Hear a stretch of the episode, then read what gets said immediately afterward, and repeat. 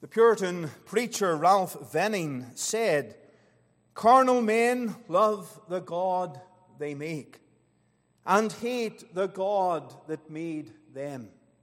Carnal men love the God they make and hate the God that made them." And we see the outworking of that carnality that affects the hearts of men in the book of Acts in a number of places. Here in Acts chapter 12, we see this carnality of men working, hating the God that made them, loving what they do, loving themselves, loving the gods that they create. The work of King Herod is in view. He's persecuting the church, specifically here James and Peter, apostles of the Lord Jesus Christ. And he set himself, he stretched forth his hands, as verse 1 says, to vex certain in the church. And that word vex comes in the original Greek. In the original Greek, it means to injure, to hurt. And Herod here is seeking to hurt and injure certain individuals within the church of Jesus Christ. In the will of God, this was taking place. We do not understand God's mind in the sense of His will. His ways are not our ways. His thoughts are not our thoughts. But in the will of God here, James died, and Peter survived in the perfect plan of God. His will is not our will, but His will is perfect, and He has a sovereign purpose. And one thing we do see in the book of Acts is that God moves in and through His church. God moved in the New Testament period through His redeemed and blood-bought church. In Acts chapter 1, to give a little, I suppose, history lesson, in Acts chapter 1, the Great Commission was given to the apostles to go and preach the Word of God in Judea and Samaria and unto the uttermost parts of the earth. In Acts chapter 2, the Holy Spirit came down at Pentecost, enabling the apostles to be servants of God and to preach the Word with power. In Acts 3 and Acts 4, Peter and John stood firm against opposition, and the church acknowledged that God is in control of their situation, no matter how negative it appears to be. In Acts 5, Peter was rescued from prison, again on a separate occasion, and he declared that we ought to obey God rather than man. And oh, there is so much here for us, the people of God, to glean from. Here's the Apostle Peter cast into prison for the work of the gospel, but yet God frees him to preach and to continue preaching and to preach with boldness. And he declares we ought to obey God rather than man. And yes, there's an extent where we do obey and must obey the laws of man to glorify God. But there is a line that we should not cross. When the law of man steps over and tramples over the law of God, we ought to obey God rather than man. In Acts chapter 6, the church organized the office of the deacon to resolve the division that had crept into her ranks. In chapter 7, we have Stephen preaching his great sermon and going to his death for the sake of the gospel. In Acts chapter 8, we see the mighty power of God in salvation of the Ethiopian eunuch. In Acts chapter 9, we see the great terrorizer of God's people, Saul of Tarsus, being gloriously saved, a persecutor, a sinful wretch, a man who was involved in persecuting the church of Christ, present at the death of Stephen, a man who was the chief of sinners by his own admission. And he was saved by the grace of God. In Acts chapter 10, Acts chapter 11, we have the salvation of Cornelius, indicating that the gospel, God's purpose for the gospel, is that it reaches the ends of the earth. It reaches all people. Cornelius, a Gentile, coming to Christ. Therefore, the gospel is not merely for the Jew. It is for the Gentile. It is for the world. And when we consider these things, God's power in working through His church cannot be denied. His hand of blessing was upon His church for good. Were there hardships? Yes. Were there difficulties? Yes. Were there trials? Yes. Were there murders and martyrdom and imprisonment? Yes. But God's hand was upon it all for the good of his people and for the good of the gospel. And in Acts chapter 12, we have another incident of persecution coming upon the church. King Agrippa, Herod Agrippa I, who lived from 9 BC to 44 AD, Paul, the apostle, I believe, would stand before the second Herod Agrippa later on in the book of Acts. But this king stretched forth his hand to vex the church, to do evil to the church. And that is exactly what we have in this world today, and what we've always had. Those in this world who seek to do harm to the church of the Lord Jesus Christ. Paul tells the Ephesians in the verses we read earlier, "Finally, my brethren, be strong in the Lord and in the power of his might. Put on the whole armor of God, that ye may be able to stand against the wiles of the devil." And then he mentions that we stand against, we wrestle against principalities, powers, spiritual wickedness in high places. As we mentioned this morning, there is a warfare against the church of Christ in this world. But Paul told the Corinthians, "But thanks be to God, which giveth us the victory through our Lord Jesus Christ." We're not on the losing side.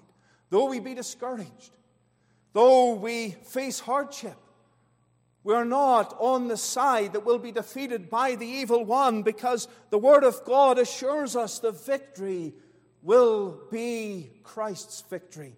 And here we see, though there's disappointment, though there is persecution, though the church here, as we've read, failed to believe, they were astonished at God answering their prayer. Peter stood before them. They were praying. They were seeking the Lord. Verse 12 tells us that they were praying. And Peter, who was in prison, came knocking on their door. They were astonished.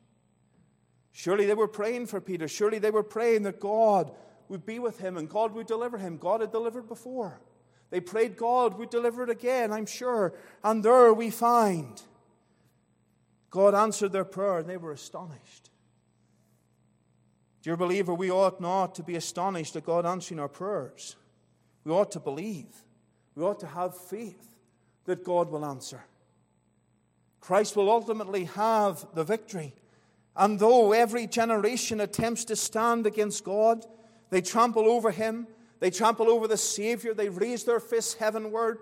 They seek to, as we read in Acts 12, to hurt the church of Christ in removing some of her servants and her apostles. God is in control. Psalm 2 reminds us, "The kings of the earth set themselves, and the rulers take counsel together against the Lord and against his anointed, saying, Let us break their bands asunder and cast away their cords from us. He that sitteth in the heavens shall laugh, the Lord shall have them in derision." In derision. Oh, how we can trust the Lord and look to him. He is in control. Dear believer, in the hardships of life, in the hardships from those in this world who oppress the truth of God, let us take comfort in this, that God is in control. He has not lost his power.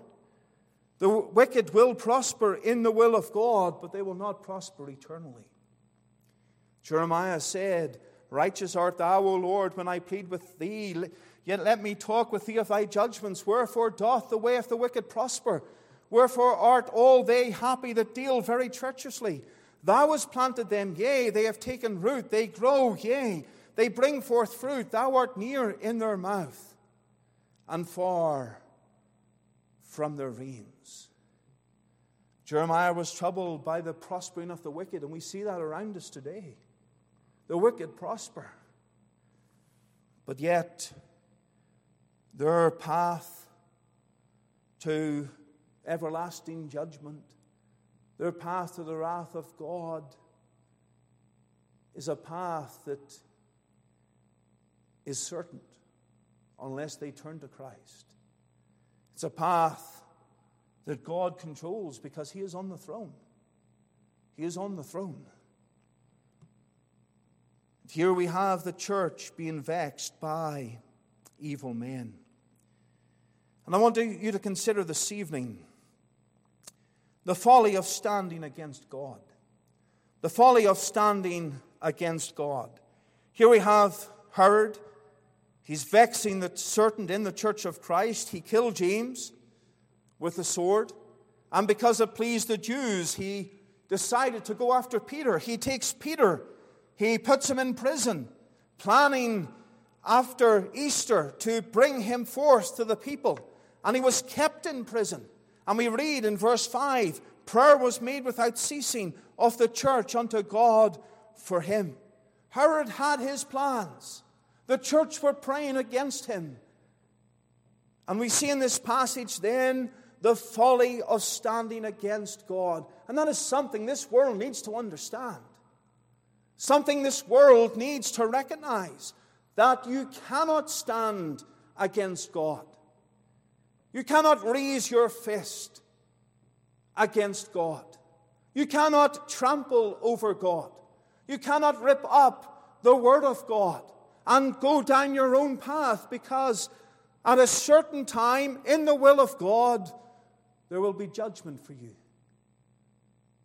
God is in control. Man tries to rid God. He tries to rid God out of the nation and out of the schools and out of the lives of individuals. That may have happened maybe in Canada a long time ago. In Northern Ireland, many of our ministers and I myself have had the privilege of going into schools, country schools, primary or I suppose elementary schools here, and bringing the gospel to the children, 100, 200 children sitting in front of you, bringing an object lesson or something about the Word of God, about the gospel, and you have the freedom to do that. In some places. But yet even that, many doors are shutting. Many doors are shutting. Or this world desires the Word of God to be removed from everything. Desires to trample over God. But yet, He is the one who is in control. And killing James, killing Peter, if that were to be the case. And church history tells us later on it was the case. Peter would lose his life. These things would not end the work of God. They were in His plan and purpose. But I want you to see the folly of standing against God. And this is something we need to recognize as God's people to encourage us. Something, if you're outside of Christ, you need to recognize yourself. The folly of standing against God, rejecting Him, rejecting His Word. It's foolishness. Foolishness. And we see, first of all, here that God's power is unequaled. God's power is unequaled. We serve a living God. We serve one who created this world, one who sustains this world, one whose power is seen in His creation, a power that is unequal. No man can match the power of God. He is infinite. We are the finite creature. And when we look at Acts chapter 12, we do see that God's power is unequaled. Man could not stand. The king himself could not stand against the power of God. The situation was worrying for the Church of Christ. James had been murdered. Peter was now in prison. No doubt in the plan of Herod after Easter, to bring him to the people, to kill him. And Peter was securely guarded by soldiers. In Acts chapter 5, verse 17, we read, Then the high priest rose up, and all they that were with him, which is the sect of the Sadducees, and were filled with indignation, and laid their hands on the apostles, and put them in the common prison. But the angel of the Lord by night opened the prison doors, and brought them forth, and said, Go, and stand in the temple, and speak in the temple. And speak in the temple to the people all the words of this life. I can't read my own typed out notes on my iPad. Go, stand, and speak in the temple to the people all the words of this life. It doesn't seem so hard now. They were in prison before. Peter and the apostles, they had a reputation as prisoners who had escaped, who had been freed by the angel of the Lord.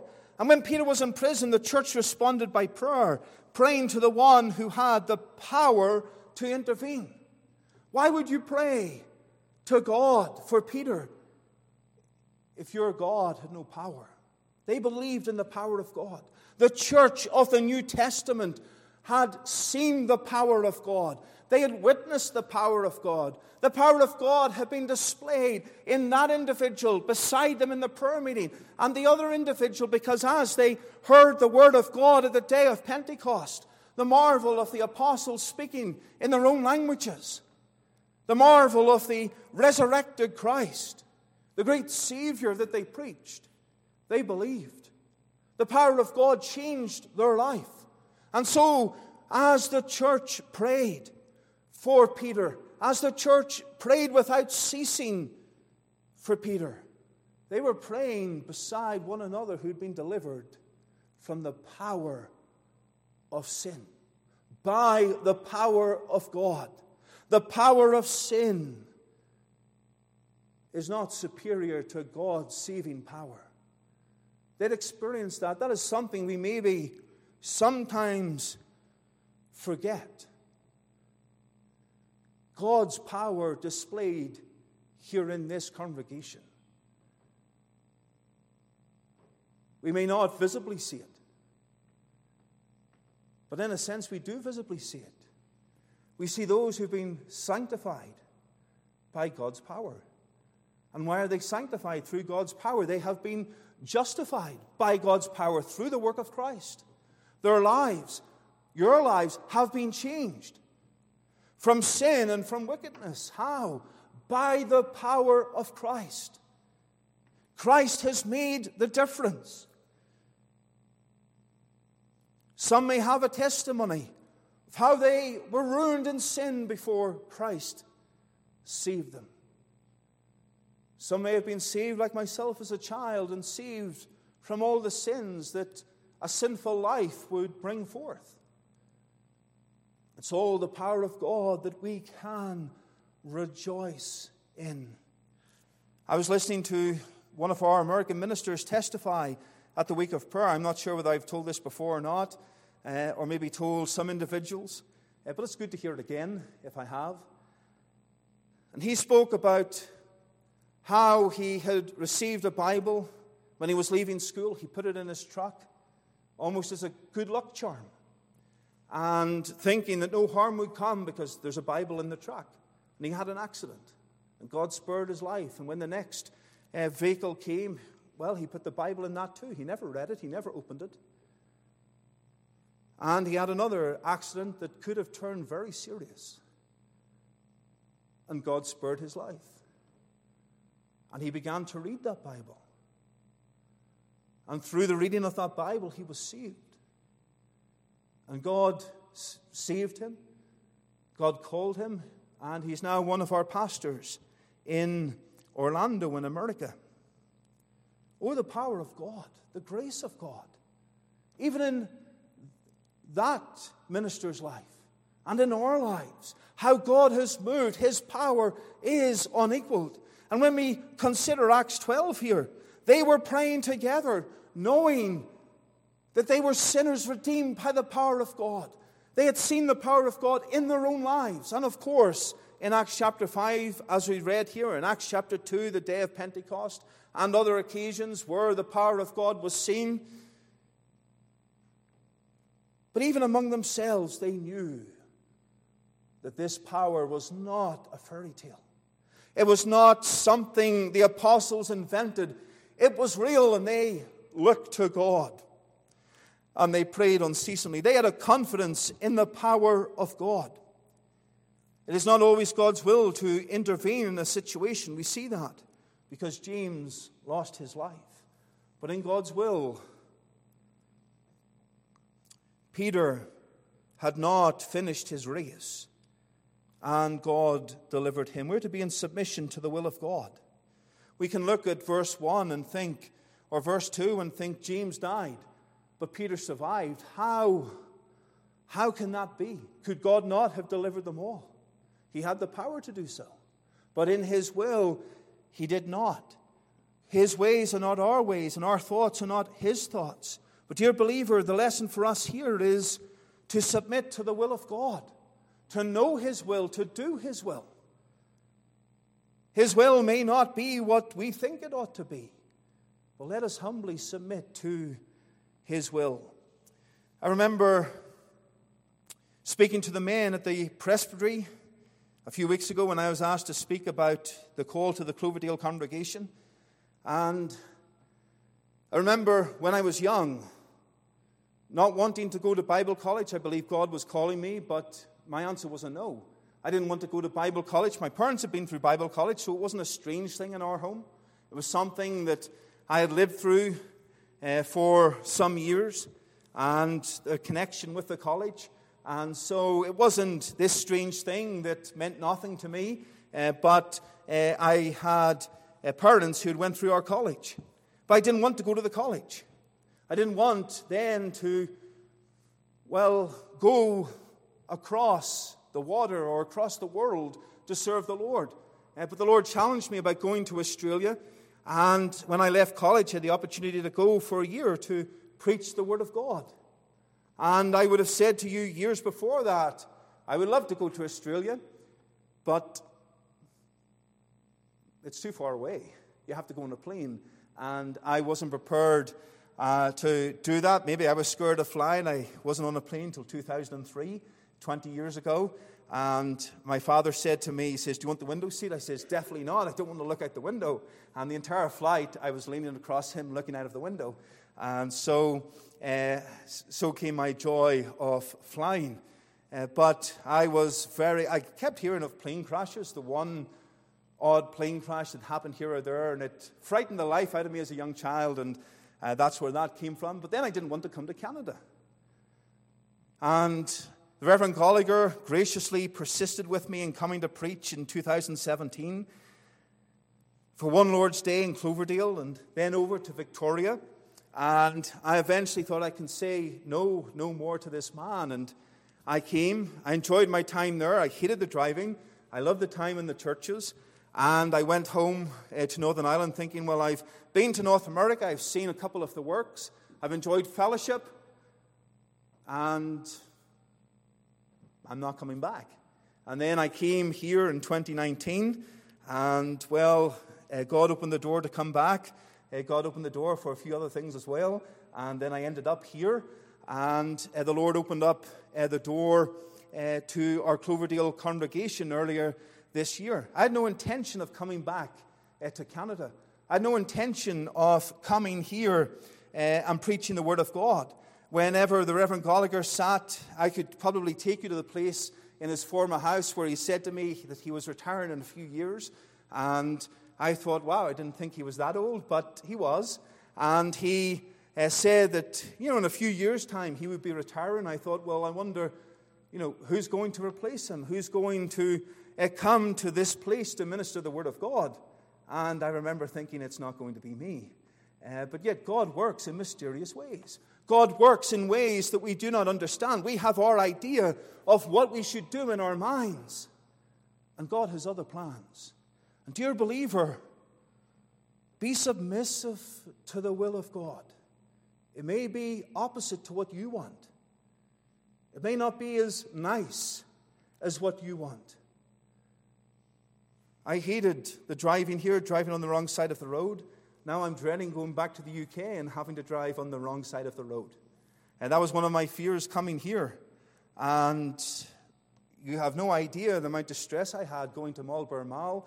Whenever I came here in September 2019, I planned it all out on the GPS and the map and looking for the easiest route. And I was sweating. I was stressed. But yet now it's nothing. But these are the things that we have to overcome. But God's ways are not our ways. We need to get out of our comfort zone.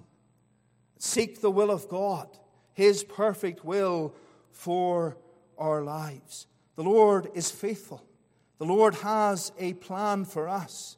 And in His will, it was James, the brother of John, who would be killed. But God spared Peter. to continue working for him in his will. Believer, let us always look to the Lord and to his will. Peter still had a work to do. He was bound between men. How would he escape from prison? Well, we see the power of God. The angel came. There was a light. The chains fell off Peter. The angel escorted him out of the prison. It tells us there in verse 10, the iron gate that led to the city, it opened of his own will. It opened in a marvelous way. And these experiences with the unequaled power of God, did it not enable Peter to write, "Casting all your care upon him, for he careth for you"? Dear believer, the power of God is unequaled. And we, as his children, need to remember that. When we're faced with the foe, when we're faced with hardship, we serve a God who is above all these things, who has the power. Romans 1, verse 16, Paul says, "I'm not ashamed of the gospel of Christ." Why? It is the power of God unto salvation. The power of God. When we think of creation and Moses in the Red Sea and Joshua and David's victories and the birth of Christ and the death and resurrection of Christ and the coming again of Christ, all these things, what do they show us? God's unequal power. What man can or will stand and say, "No, this is not happening"? Herod, there at the birth of Christ, another Herod, tried to stop the birth of the Messiah, as he sought to kill all the young children, either to stop the birth or to kill the Messiah himself. The power of God, God intervened. God intervened. The almighty power of God. Oh, what a marvelous conversion or a marvelous deliverance this was. The unequal power of God. Dear believer, let us trust God. Let us trust his will. Let us trust his power. He delivered. Despite the iron gate, despite the guards, despite the chains, God delivered. And that reminds me of those who are in sin, chained, helpless. They cannot free themselves. They cannot open, as it were, that iron gate by their own hands to escape the wrath of God and the power of sin. But Christ has done it all. Christ has done it all. Dear sinner, are you foolishly refusing to bow the knee to him? Are you foolishly refusing to realize that Christ is the Savior you need, the only Savior who can deliver you? The folly of standing against God. Not only is it seen with Herod and those that oppose the church of Christ, but the folly of standing against God is seen in the sinner who stands before God and thinks that all is well. God will never judge me. God will never convict me. God will never send me to hell. Either he doesn't exist or, well, he's a God of love. He doesn't send people to hell, so men will think. But yet he does, because they do not obey the gospel of Christ. Don't be foolish. Don't engage in the folly of thinking that you're smarter than God. Don't stand against God. Submit to him. Submit to his will. And then secondly here, I want you to see not only that God's power is unequal, but God's punishment is unavoidable. God's punishment is unavoidable. Herod moved against the church without taking into consideration the power of God. I want you to notice, moving to the end of the passage that we didn't read together, we have the same Herod in view. He sat upon his throne, verse 21, verse 22, and the people gave a shout, saying, "It is the voice of a God, not of a man." And they're turning to Herod and they're saying, "This is the voice not of a mere man, but our king is a God." And what does the word of God tell us? Immediately, the angel of the Lord smote him, because he gave not God the glory, and he was eaten of worms and gave up the ghost. The wrath of God, the punishment of God was unavoidable. This man was a wicked man, and as the people praised him, oh, the great wonder of it. And the people rejoicing in him and honoring him and saying he was not a man, he was a god. Oh, how he would have loved that. But yet, he failed to give God the glory. Oh, the great lesson there is of thinking too highly of ourselves, of putting ourselves above God. That is what those in this world do when they think not of God and they believe they hold the reins themselves. He gave God not the glory, and he was eaten of worms and gave up the ghost. Not a very nice way to die. The wrath of God was upon him. And dear sinner, this evening, the punishment of God is unavoidable. If you continue in sin, whatever you think may lie at the end of that path of your life because of sin, whether God is not the God that we say he is, a God of judgment, you'll find out that he is. You'll find out that his punishment is unavoidable. The Word of God tells us, how shall we escape if we neglect so great salvation? And the folly of those that stand against God is they do not realize and they do not believe that the punishment of God is unavoidable. Those that obey not the gospel. Paul said that to the Thessalonians about the vengeance on them that know not God and that obey not the gospel of our Lord Jesus Christ. Our duty is to obey the gospel and to obey Christ and to submit to him, lest this punishment is unavoidable. If salvation is neglected, there is no escape. There is no escape. But I want you to notice something here as we move on to our third point. God's purposes are unhindered. God's purposes are unhindered. This king, what did he seek to do? Hinder and vex and injure the church of Christ through the killing of apostles. But we find that he dies. His power to live was not superior to God's power. And verse 24, but the word of God grew and multiplied. He wanted the word of God to decrease and to die. But in the plan and purpose and power of God, and in his folly as he stood against God, the word of God grew and multiplied. And how marvelous that is. In the difficult circumstances, in the hardships, in the time of persecution, when the authorities were against the church of Christ, what happened? The word of God grew and multiplied. Dear believer, that's an encouragement for you and I, that in spite of all we may face in this world, whether it's inside the church or outside the church, or what form that opposition takes, to be faithful to Christ and to be faithful to his word, because here we have the Lord working in spite of a king.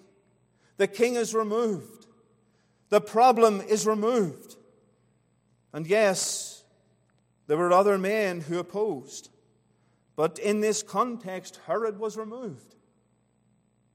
And God's word grew and it multiplied. Let us always keep that as our goal and our purpose. The work of Christ, the proclamation of his word, the salvation of sinners. That is the purpose of God. The growth of his church. When we think of the book of Acts itself, it shows us the growth of the New Testament church. It shows us the growth of the church of Jesus Christ. That despite the opposition of men, God's purpose for the church was not hindered, and the opposite took place. And the church grew despite hindrances in power and in might, and geographically, and numerically. And it also grew in regard to those who were called to preach the word. Paul was saved a few verses. Saul of Tarsus saved, a few chapters before. We have chapter 13, then Saul coming into the scene, Paul, and his missionary journeys. We've Timothy, we've Barnabas, we've Silas. We've all these men that God raised up, some of them like Paul, coming after the death of Christ and the resurrection of Christ and after the day of Pentecost. And as the church grew, and the word of God grew and multiplied, so did those who were called of God. God raised up men to preach the word. And the church, we see here, despite the opposition, despite the enemy, kept their eyes on the purposes of God, preached the word, and God blessed it. And this world, men in this world, in their folly, stand against God, and what happens? God's word grows and it multiplies. We see the Catholic Church who tried to shut down the truth of God, tried to stop the Reformation, tried to stop Luther preaching the gospel, tried to stop the word of God being spread in England through William Tyndale and others, burned these men at the stake, saying to the nation, if you stand for Christ, and if you stand for his word, and if you preach salvation through Christ alone, this is where you'll be. This is where you'll end up. Death, a painful death. And what happened? The word of God grew and multiplied. It grew and multiplied. Oh, what a challenge is here for us to stand firm. But let us encourage ourselves that God's purposes are unhindered. God's purposes are unhindered by those who seek to do the work of Christ harm.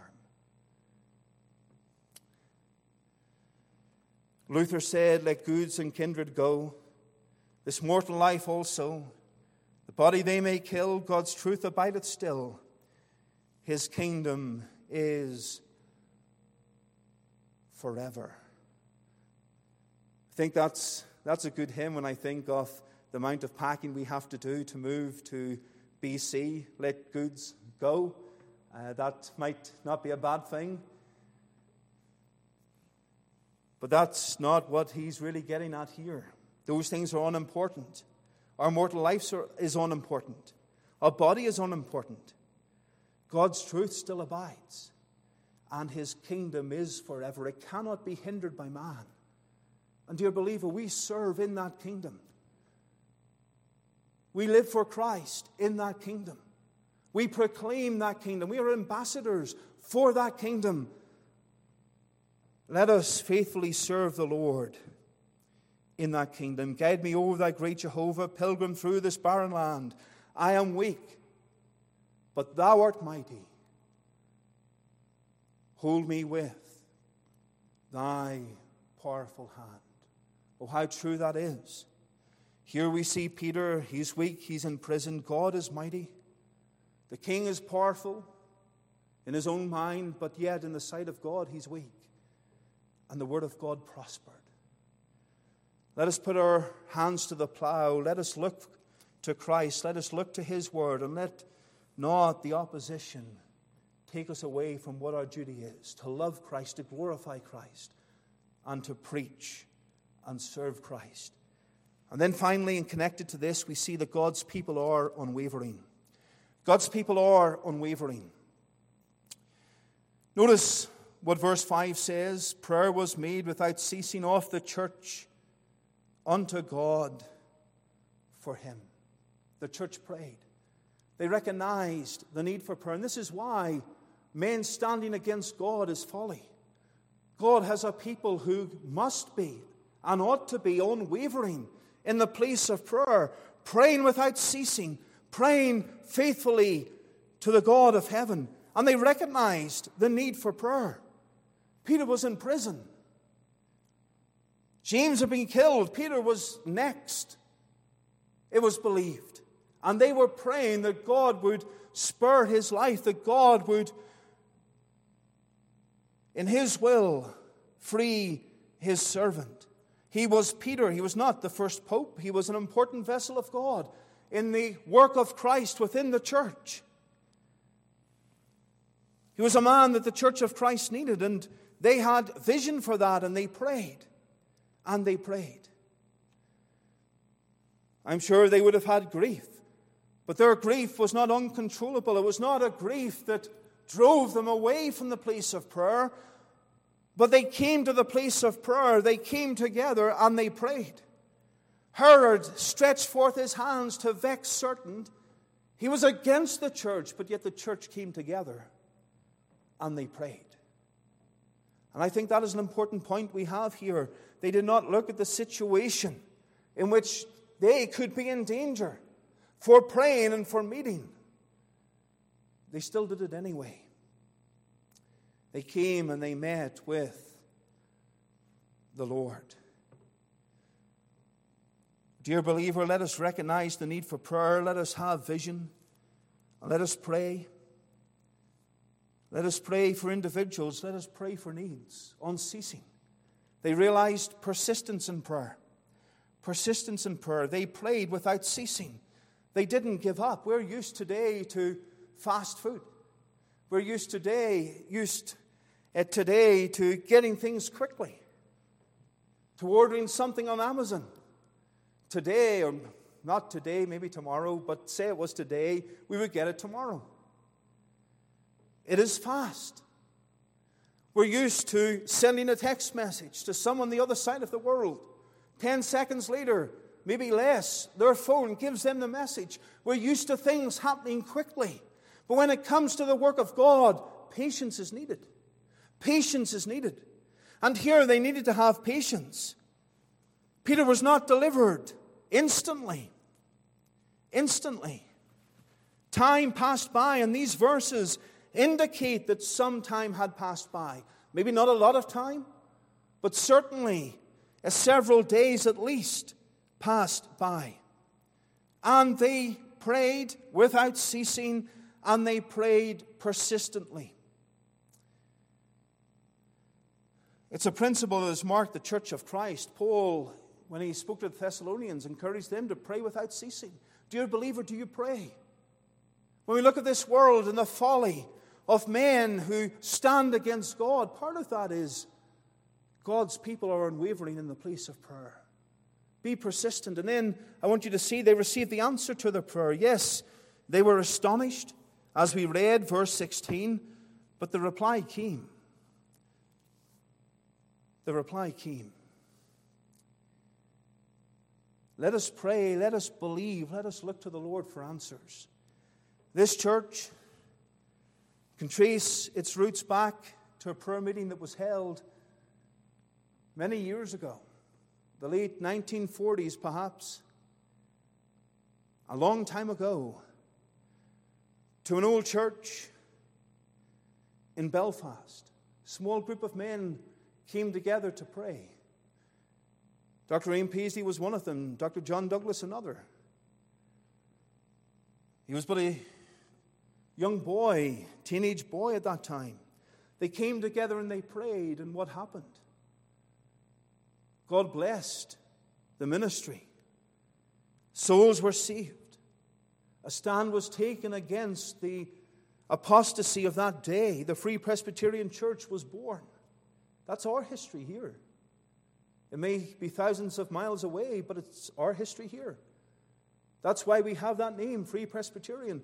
God worked in those days, and His work grew, and His work expanded under that banner of the Free Presbyterian Church, traced back to a prayer meeting, an all-night prayer meeting, that men who were faithful to God had. Prayer is important. And when we look at this world attacking the Church of Christ and attacking the believer, it isn't folly. But let us pray. And let us pray persistently. Let us pray to the Lord.